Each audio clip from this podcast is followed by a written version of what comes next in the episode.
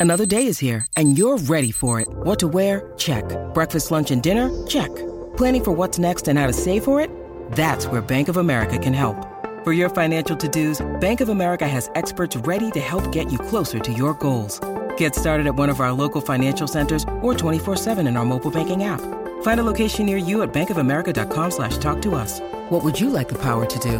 Mobile banking requires downloading the app and is only available for select devices. Message and data rates may apply. Bank of America and a member FDIC.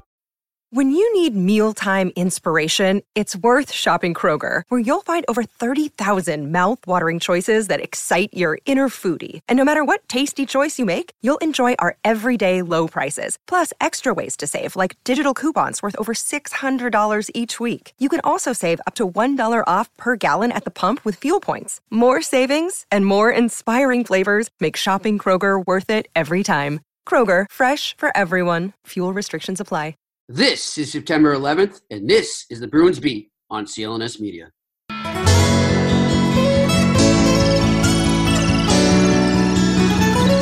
Every neighborhood has a heartbeat, a place that represents the cultural epicenter of the area at its core.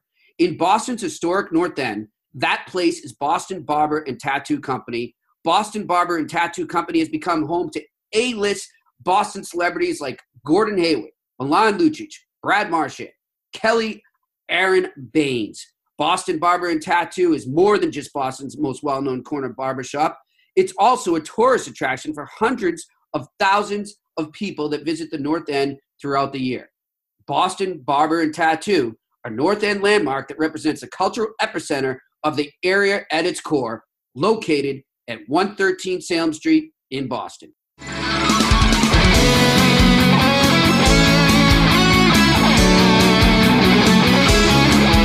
And welcome to another Bruins Beat here on CLNS Media. I am your host, Jimmy Murphy.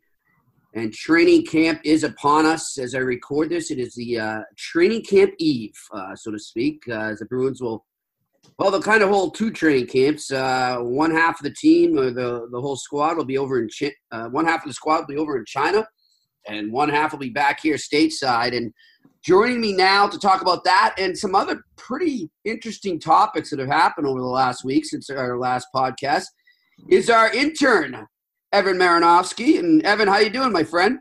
What's up, Murph? I'm doing great. Uh, school has started. Hockey's right around the corner. The Patriots started yesterday. I, I could not be any more happy to be here. Yeah, you know, it's a good time of year right now. And uh, Evan, first off, we want to thank you for all your help uh, in the off season, uh, keeping the Bruins beat going and all the Bruins news on CLNS Media, and keep up the good work, my friend. Oh, thank you. Yeah, it's been. A, I mean, it's so fun. You know, obviously covering this team and CLNS is getting bigger and bigger and bigger. So you know what? Why not? Well, you know, before we get in, I know that uh, we were just talking off air, Evan, and that uh, you know David Krejci is a, a topic that we want to get into. It's uh, you know it's interesting the remarks he had to Joe Haggerty, and we'll address those. Um, but before we do get into that, Evan, you know tomorrow is uh, of course the anniversary of 9/11. 17 years, and I can't believe it. And I, I, I think I've told you this before, Evan, but I want to share it with our listeners. And you know, I always like to kind of honor uh, those who we lost on those day that day 17 years ago, and uh, and of course some of my friends that I lost that day. Um, but I think I've told you before that was actually 17 years to the day I started as a Bruins reporter. That was my first day on the beat uh, for the Boston Metro at the time. Uh, I'm sure many around uh, the Boston area know what we're talking about. It's that little subway paper. It's still free, still amazingly free, and still somehow still going. I give them credit. I didn't think 17 years later that the Boston Metro would still be going. But I, you know, it, it was a it was an interesting day, Evan. I I think I, I might have told you the whole story, but I'm gonna say it anyway. So I apologize if I did, but I think it's it's interesting for our listeners to hear. So, you know, I think our listeners, if you're Bruins fans and you follow the Bruins media, you, media, you also have heard of Matt Kalman, uh, who does a lot of work for CBS Sports Local, a lot of freelance work. He's been with NHL.com. He's done some stuff with the Boston Herald. We love Matt Kalman. Yeah, you know, and I, I think Matt Matt's one of the hardest workers in this uh, industry right now, in this media industry. And um, it was actually ironic. Uh, that day I was also working a temp job at the time because the uh, the Boston Metro was only paying me twenty five dollars a story. So obviously I'm not going to survive there. But I was I was only two years removed from the school you're at right now, UMass Amherst, and woo woo. I, I had come back. I had moved home um, in probably I want to say July August 2001. I had been down on Long Island in uh, Long Beach, New York where I was doing a post grad internship and bartending. I was working with the New York Islanders on a post grad internship and bartending in Long Beach, New York. For anyone that doesn't know it, Long Beach, New York is basically this old school Irish town right next to Queens, right near Rockaway Beach, like, you know, the good old Ramon song, Rock, Rock, Rock, Rockaway Beach. Yep. That's where it was. And uh, the town is pr- pretty much split. They're either cops or they're firemen. And they're all on the NYPD or the uh, the you know the NYFD, and from my front porch, Evan. I mean, I, I woke up every day. I would walk out my front porch, and I could see the two towers, the trade center. I had a direct shot across the bay. I, I, clear as day, I could see it. You know, so if I had been there when these towers were attacked and when they went down, I mean, I would have watched the whole thing unravel right there from my front porch. I mean, I was that close. Mm-hmm. Uh, it, it's just basically like you know, for people that are familiar with Boston, I guess picture like if you were down in like uh, Hingham or maybe Marshfield, and you're looking across the harbor, Boston Harbor, at the city landscape. That's kind of the view I had of New York, and that's what I would have seen that day, that morning, if I was there. But I was up in Boston working a temp job next to Matt Kalman at a desk. And I remember driving to the uh, to the job. It was in Watertown, Mass, and I was living in Arlington. And I remember driving to the job, and I'm listening to AF, and I hear you know LB and the Hillman, and these guys are talking, and like, what? They're like, what the bleep? Like a plane just hit the trade center in New York, and they're like, it's got to be some drunken idiot in a small plane. They're like, how the hell do you miss the trade center? you know and i, I remember thinking yeah. i'm like i'm just thinking i'm like that doesn't sound right. Something something's weird about this. I get to the job in watertown and i park my car i get in and everybody is at their desk like glued to the computer and not for work purposes. And everybody's like holy shit holy shit. And as we start to realize it you know you realize that it wasn't just some small plane it wasn't an accident and so we all circled into the cafeteria. We watched on a big TV there, and then as we are watching, the second plane hits, and you know that's when you knew we were under attack. And I'm just sitting there, and I'm, you know, dumbfounded because a I had an old college roommate, a good friend of mine, was starting a new job in one of the towers, actually the second tower to be hit, and he was starting a new job there. And then I also, like I said, I knew a, uh, I knew a lot of firemen and policemen on the force in New York, so I knew they were all around there. And then my neighbor that lived above me in Long Beach was one of the janitors overnight at the World Trade Center. So he literally had just left his shift, thank God. But I didn't know about my buddy, and I'm trying to reach my buddy, my old college roommate there, and he's he's not picking up. He's not picking up. Of course, the phone's got all jammed, and you couldn't even get through to anybody. So I said, look, I, I got to go. And I said to the boss, I said, look, I can't concentrate. I know people in those buildings right now. I know people that are going to be going there as firemen. I can't, I can't get any work done right now. And she says, well, if, if you leave, then you don't have a job. she said that to you? Yeah. she says that. On 9-11? Yeah. And I'm like, you know what? I quit. F you. And I just freaking walked out. And I was like, really? Are you kidding me? So I, yeah, nice boss, huh? So uh, it was a company called Media Map. I don't even know if they're still there. So I say to Kalman, I'm like, hey man, I hope you know Kalman's from New York. He's from I think Queens or Long Island, somewhere around there, same area. And I said, I hope everybody you know is okay. And that was that. So I'm driving back and I'm making sure, trying to make sure everyone I know is all right. You know, at that point, we don't know if Boston's going to be under attack either. And the planes had come from Boston.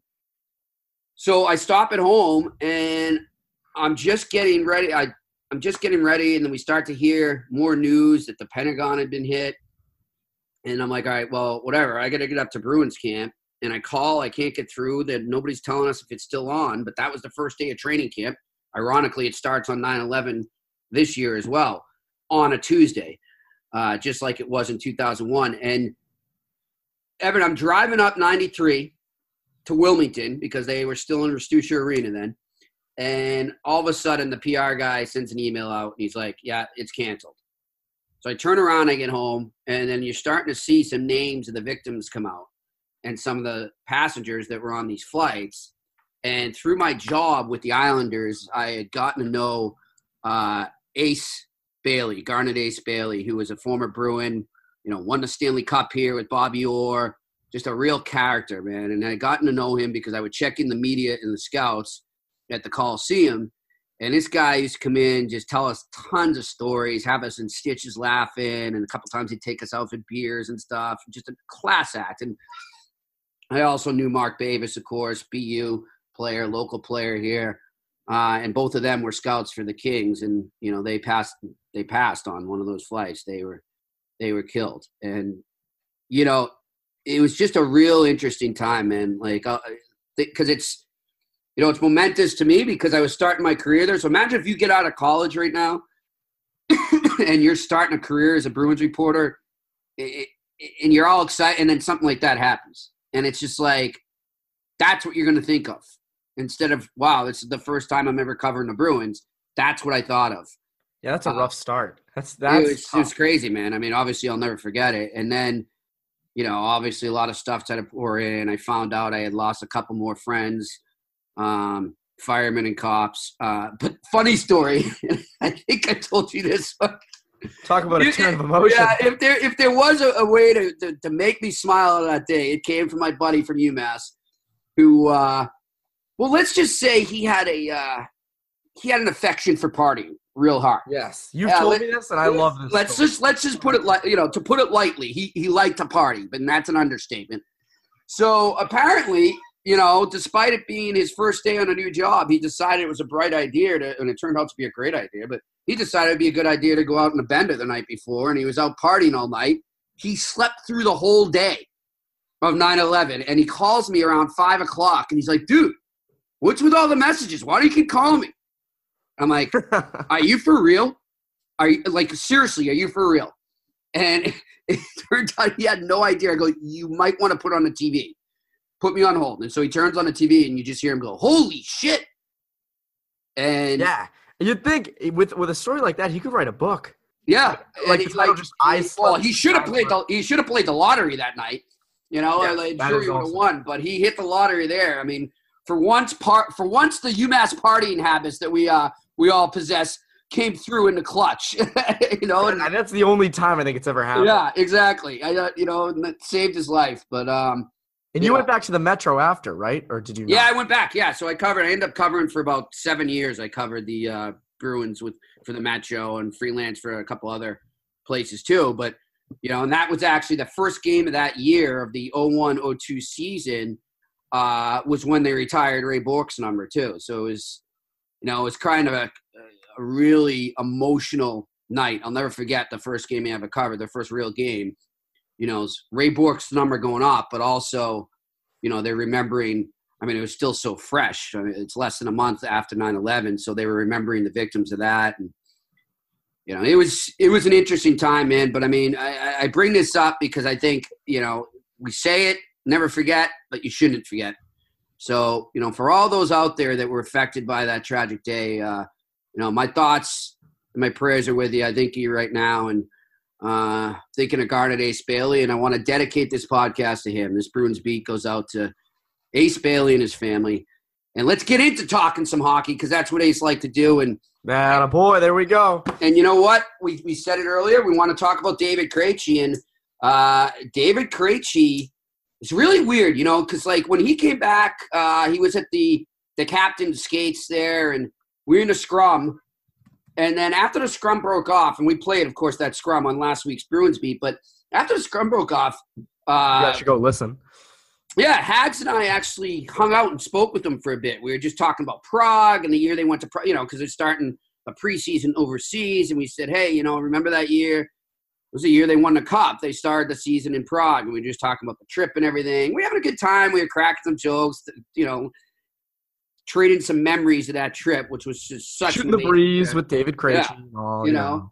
Actually, I you know I, I will say that my my seven year old daughter was conceived on that trip. TMI, Murph. Come on. yeah, TMI. But hey, it's a special place for me, man. You know that's that's it has special meaning. But it was uh it was an interesting. Prague holds a special place in a couple of heads. yeah, exactly. But I'll tell you what, we we had a good time talking about it, you know, and like he also was sitting. Goes, "Why does everyone keep asking me about my weight?" Because they did do that a couple times, and he's like, What's the big deal? I've never really been overwhelmed yet. I couldn't understand that either. But anyhow, he said nothing. Nothing came up about, you know, the whole Tavares thing. But good on Hags. I don't know if he got him alone at the golf tournament or what, because he was the only one who had the story. But Hags got him to open up. And, you know, I just, it, shame on me. That had slipped my mind because I would have asked it in that scrum. The fact that's one of the biggest topics that we heard during the whole Tavares sweepstakes was – you know, they're going to have to trade a guy like Krejci to pave the way for Tavares's cap hit and for center slot there. They're going to have to trade him away. It's just the only way they can do it. It was, you know, people don't understand, and I saw a lot of responses on Twitter kind of bashing Krejci, saying maybe if you play better, they wouldn't be talking about you in trade. Hey, idiots! The reason he is brought up in a trade and the reason he's attractive is he plays great and he's one of the best centers the Bruins have had in the history of their organization. And, and he's been one of the most consistent centers for the last seven years, even longer, last 10 years. Uh, and that's why teams want him. He's got a reasonable cap hit, and he's a great number two center on a contending team. And it's not that he stinks; it's that he's he's attractive because he's good. And that's why you know we would say makes the logical sense would be that they would trade away Krejci if they signed Tavares. And of course, he opens up to Hags about this, and apparently was not too happy at all. We'll read you a quote here. He says, I had no idea what was going on. My agent didn't tell me anything because he said he didn't know anything. I didn't get any phone calls from anyone from the Bruins. So I was just getting those Instagram messages messages from fans telling me to request a trade in my inbox. I know that I have a no trade. Really? People are demented, man. I, I, know that I have a no oh, trade. Man the, the, the, fans are Instagram DMing me saying I should request a trade. I guess I have to request a trade now. I didn't even realize you could Instagram a player. I figured they had to have like special permission to do that with an account. Well, you can, if if they leave it on, they you can. Okay, so lesson learned by Krejci. But he says I know that I have a no trade, so they would have ha- had to call me if they did end up signing Tavares. Yeah, that was kind of something I enjoyed. This is this is typical Czech English Krejci, though. It's not really him saying he enjoyed it. He was being sarcastic there, and it didn't come off in the quote here. But it was over pretty quick. It was a quick couple weeks. It is what it is. That had to suck for him. Imagine, like, th- think about this. Like, you're re- they're trying to get your replacement, and they're just not contacting you at all. But it's the biggest storyline. Everyone's writing about it. Everyone's talking about it, and you're just sitting there like, yeah, I'm kind of the scapegoat here. Like well, that has to suck. But here's the thing: was was he going to be replaced, or were they going to keep him? We don't have any factual evidence. That was just the media hypothesizing that he would be the odd man out. We have no yes, factual. We like evidence. to hypothesize. What I will tell you, though, and it is a fact, and I know this, and I've written about it before, and, and I can say this with the utmost confidence, is that they have definitely, I won't say shopped, but they have discussed and entertained offers for David Krejci numerous times over the last four years since that year when they got bounced from the Canadiens in seven games in 2014 in the second round, they have definitely explored the idea of trading David Krejci. So, well, that was sort of Pete Krejci. That was Pete Krejci trade value. I mean, he had 69 points that year. Um, since then, he hasn't hit that. The closest he came was 63 and 15 16. Um, so when you look at that, I mean, that was really, as I said, peak trade value for David Krejci. Um, to people saying he sh- I think he'd be the perfect guy to trade because a lot of teams would kill for a center like him. It's just that the Bruins pay, you know, he's a cap at a 725 each year. He's the second line center. There are teams that would kill to have a guy like David Krejci on their team. And and even though his his his stats weren't amazing last year and he's definitely been on the downtrend, a lot of teams would like a guy like that. Yeah. And would pay a lot for him. Yeah, it's a good point. I mean, look, I'm no big fan of Krejci. I, am not. I don't think he's a hard nosed player. He's not your typical Bruin. Um, but he certainly is good at sort of dishing out the puck as the center on that second line. Um, you know, it'll be interesting to sort of see who plays with him this year. I can't imagine he's happy about that. Um, you know, will it be Pastrnak or will it be, you know, DeBrusk and Donato, or who will it be? So I, I think there are a lot of things that are pissing off David Krejci right okay. now. But here's the thing, and we're going to get to this in a sec. I just want to read one more quote there from Krejci to Joe Haggerty of NBC Boston. So he also goes on to say, I understand that it's the hockey business that you have to do whatever you have to do to make the hockey team better. Obviously, I don't want to go anywhere, but Donnie Sweeney has got to do what he's got to do. Hockey is a business is what I've learned over the years. I love being here and I got three years left. So for me, it was just about getting ready to be the best player I can be. I'm still young and I feel like I still have some of my best years in front of me. Maybe not 70 or 80 points production wise, but maybe more of a complete player and helping out the young guys grow. Okay, so he also talks, they were talking about social media and being a target there. He says, I try to stay away from that as much as I can from everything during the Tavares sweepstakes, but you can't. I was actually getting some not so very nice messages on Instagram to ask for a trade. So, you know, they could get Tavares. Some people were asking me in a nice way, and some weren't asking me in a very nice way. I have a lot of fans, which is great. I think it's a common thing where people say, awesome, awesome, great job, and you appreciate it. But if there's a bad comment, it sticks in your head. So that wasn't nice. Okay, look, I'm going to come out and say this, Evan, and you can disagree with me or agree with me. I'm going to preface it, though, by saying I really like Krejci. And, and it was great having that conversation with him and Hags uh, last week and catching up with him. He's a good guy. I like him. He's sometimes a little aloof, and I think that's kind of what we're seeing here. But his agent needs to pull him aside, and he's done this before. And I think maybe it might be time for a new agent because he, clearly the message hasn't been conveyed to him to to basically, and I, you know, I'm going to put it bluntly, shut the bleep up, shut up. Yeah. What what is the point of saying all this right now? Was there a point of saying it when it was going on? Sure, there was, and everyone can understand where you're coming from, David. But you got to shut up about this right now because you you you just come off as a whiner, and I don't think you are. I think you're a good guy. I don't think that's what you mean here. I think you're just too honest. I think you're very matter of fact, and I I I, I love that as a reporter. I love that about you. But at the same time, you're hurting yourself, and that would be my message to David Krejci if I was his agent, being like, "Look, I think it's great you're transparent with the media. They're going to appreciate that, and it's going to help you. And you know, if you need favors, they'll help you for sure. But sometimes you can't be that transparent. And well, exactly. It's funny when you said you could. You, wait, let me just finish. I'm just going to say. So he comes off kind of as you know a crybaby here. One, one, one of the other things that drives me nuts too, and you just brought it up there about you know should they switch Pastrnak and all this is why are we always talking about well if David Krejci had a winger or we got to go out and get a a winger for David Krejci. The Bruins, and of course, you know, they did that with Rick Nash, but that didn't work because of the concussions. That's nobody's fault. But, you know, it's always, well, he'll play better when he has a winger. Maybe they should break up the best line they probably had. And my, maybe in my time covering the Bruins, that line last year, Bergeron, Marchand, and Pastrnak is the best line. And I, I'm sorry, everyone. I, I keep seeing all this talk about breaking it up, and every time I read it, I'm thinking, are these people on crack? This is the best line in hockey and you want to break it up? No. I've never understood why, that. Why should you have to cater to a player?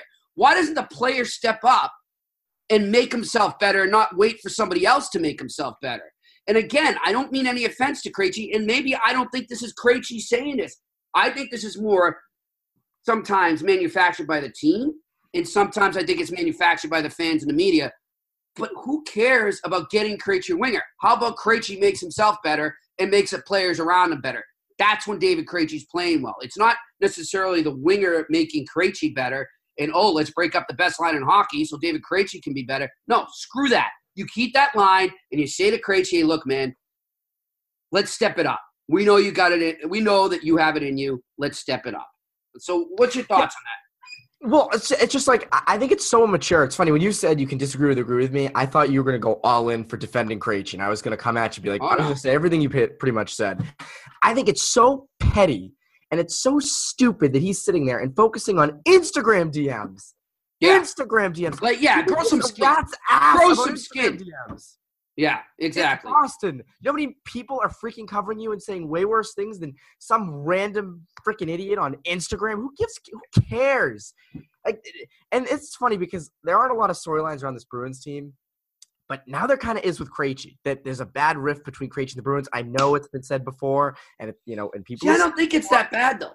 I think he's making it worse. I think Krejci's an idiot for saying this. That's the truth. Yeah, I, I, I mean that's a, that's a blunt way to. I don't think he was smart either. And, and look, I, I I think, look again. I like the guy. I think he's an awesome guy. I think he's one of the better centers they've had. Definitely during my time covering the team, but like, I I just think that it. it I think we're both in agreement. It does, it's it's not going to help anything. If anything, it's gonna it's gonna become a distraction and negative when you say something like that.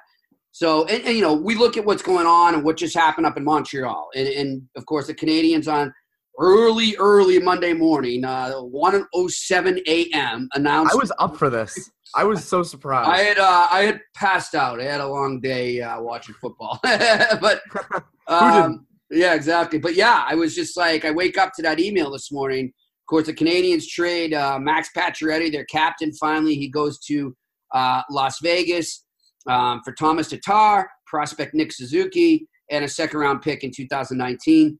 Um, I think actually an amazing job by Marc Bergevin considering all the um, negativity that had surrounded the team and Pacioretty over the last few months. Uh, you would think GMs kind of had him by the balls there and could get whatever they wanted, uh, you know, and kind of bend them over, so to speak, and not and not have to uh, do a, uh, you know, a good um, give him a good return. But I thought a pretty good return. It's not going to necessarily help him now, but it will help him uh, in the yeah, I, th- I, thought they could have got a little bit more. I thought. Here, they- here's the deal, though. Back to Krejci. We see the animosity that built with the the player and the team trading Barbs and then the agent as well.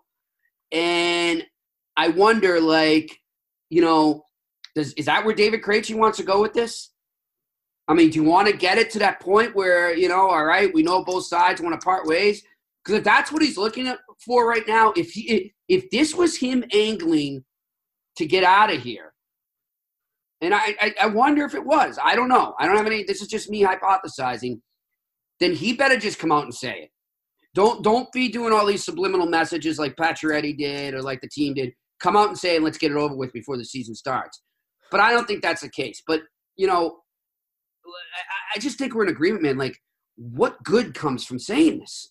Nothing. Nothing comes from good comes from saying this, and and I think even more so, you know, if the Bruins are to trade him, you know, these other teams are going to look and go, okay, well, this guy really hasn't performed up to his contract. Let's face it, he hasn't. And alongside that, he's bitching to the media about this stuff, you know?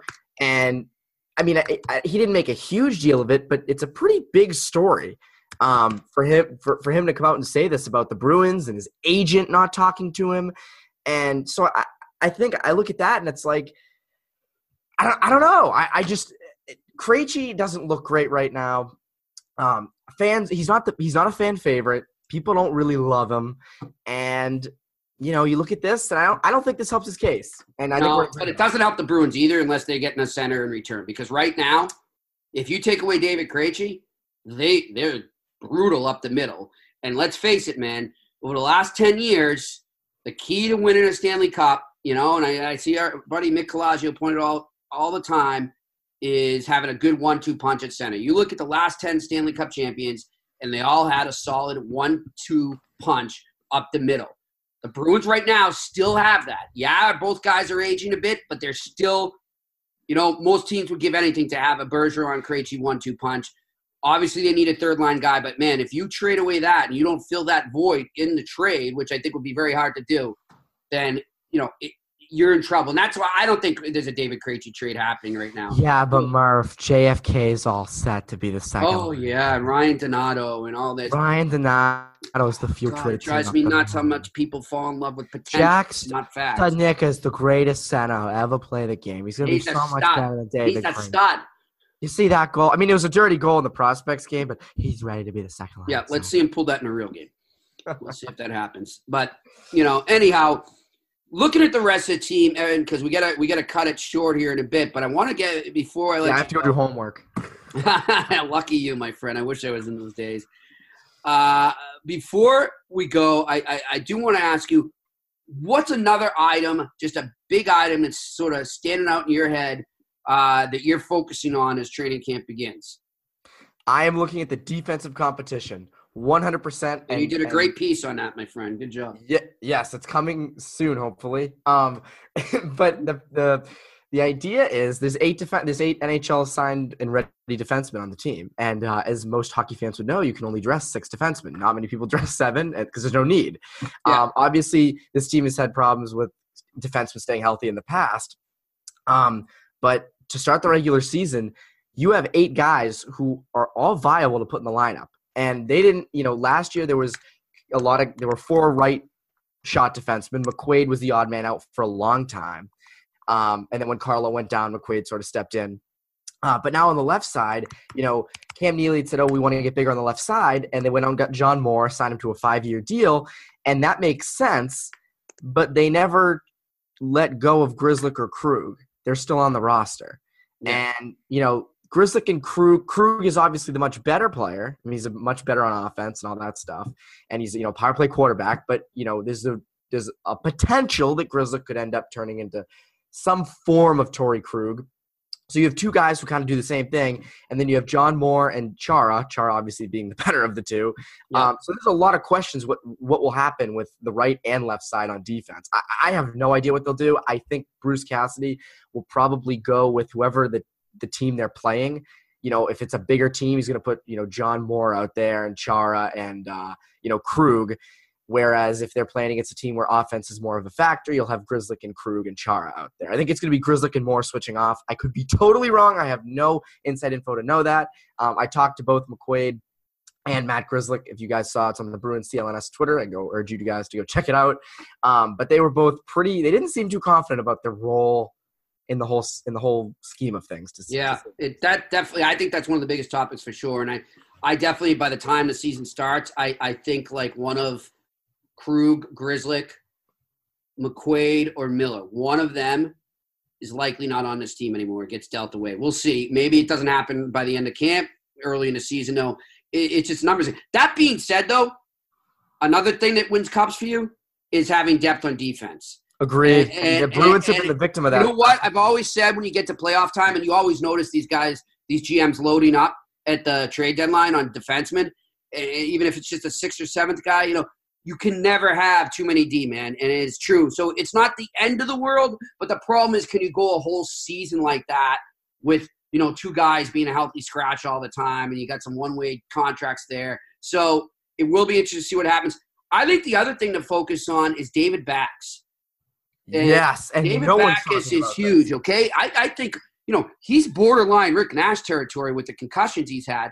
But from everything we hear, he's come back strong. He's had a strong off season. He's leaner. He's been focusing on his skating. And we talk about who can fill that third line center spot. What if Backes comes and has a monster camp? Why not trade him? I mean, try not trade him. Why not try him at the center slot? He played center in St. Louis. He's a big body in front and put some of those young guys around him. If he was somehow able to fill that third line center slot, that would solve a lot of issues for the Bruins because I don't think any of these other guys you've been mentioning there, you know, we're kind of sarcastically saying it, uh, JFK or or you know Donato or Sydney. I don't think those guys are quite ready for being a regular center in the NHL just yet. I think they're better off starting on the wing. So we'll see what happens there. Hey Evan, you know what? We're gonna have to cut short today because you, like you said, you're gonna get to some homework here. And look, yes, sir. I, I'm gonna I'm gonna tell you right now. I know like we've been told, as everyone knows me, they know I love my music, and I usually love to incorporate it into the podcast. Um, but I was told that just unfortunately we can't do that right now. We have to stay within time limits and ad space and all that. But for instances like this, with this being 9/11, uh, we're gonna we're gonna send this one out to anyone who was affected by that horrible day 17 years ago. Um, this is Eddie Vedder covering Bruce Springsteen, My City of Ruins. This has been another edition of the Bruins Beat. He's Evan Marinofsky, and I'm Jimmy Murphy. This is CLNS Media. We'll talk to you next week. Never forget. There's a blood red circle on a cold, dark ground. The rain, falling down. The church door's open. I can hear the organ song, but the congregation's gone my city of a ruin, my city of a ruin. Now the sweet bells of mercy drifting through the evening trees. Young man on the corner lie scattered leaves. Unboarded up windows, empty streets. And my brother's down on his knee. My city of ruin. My city's in ruin.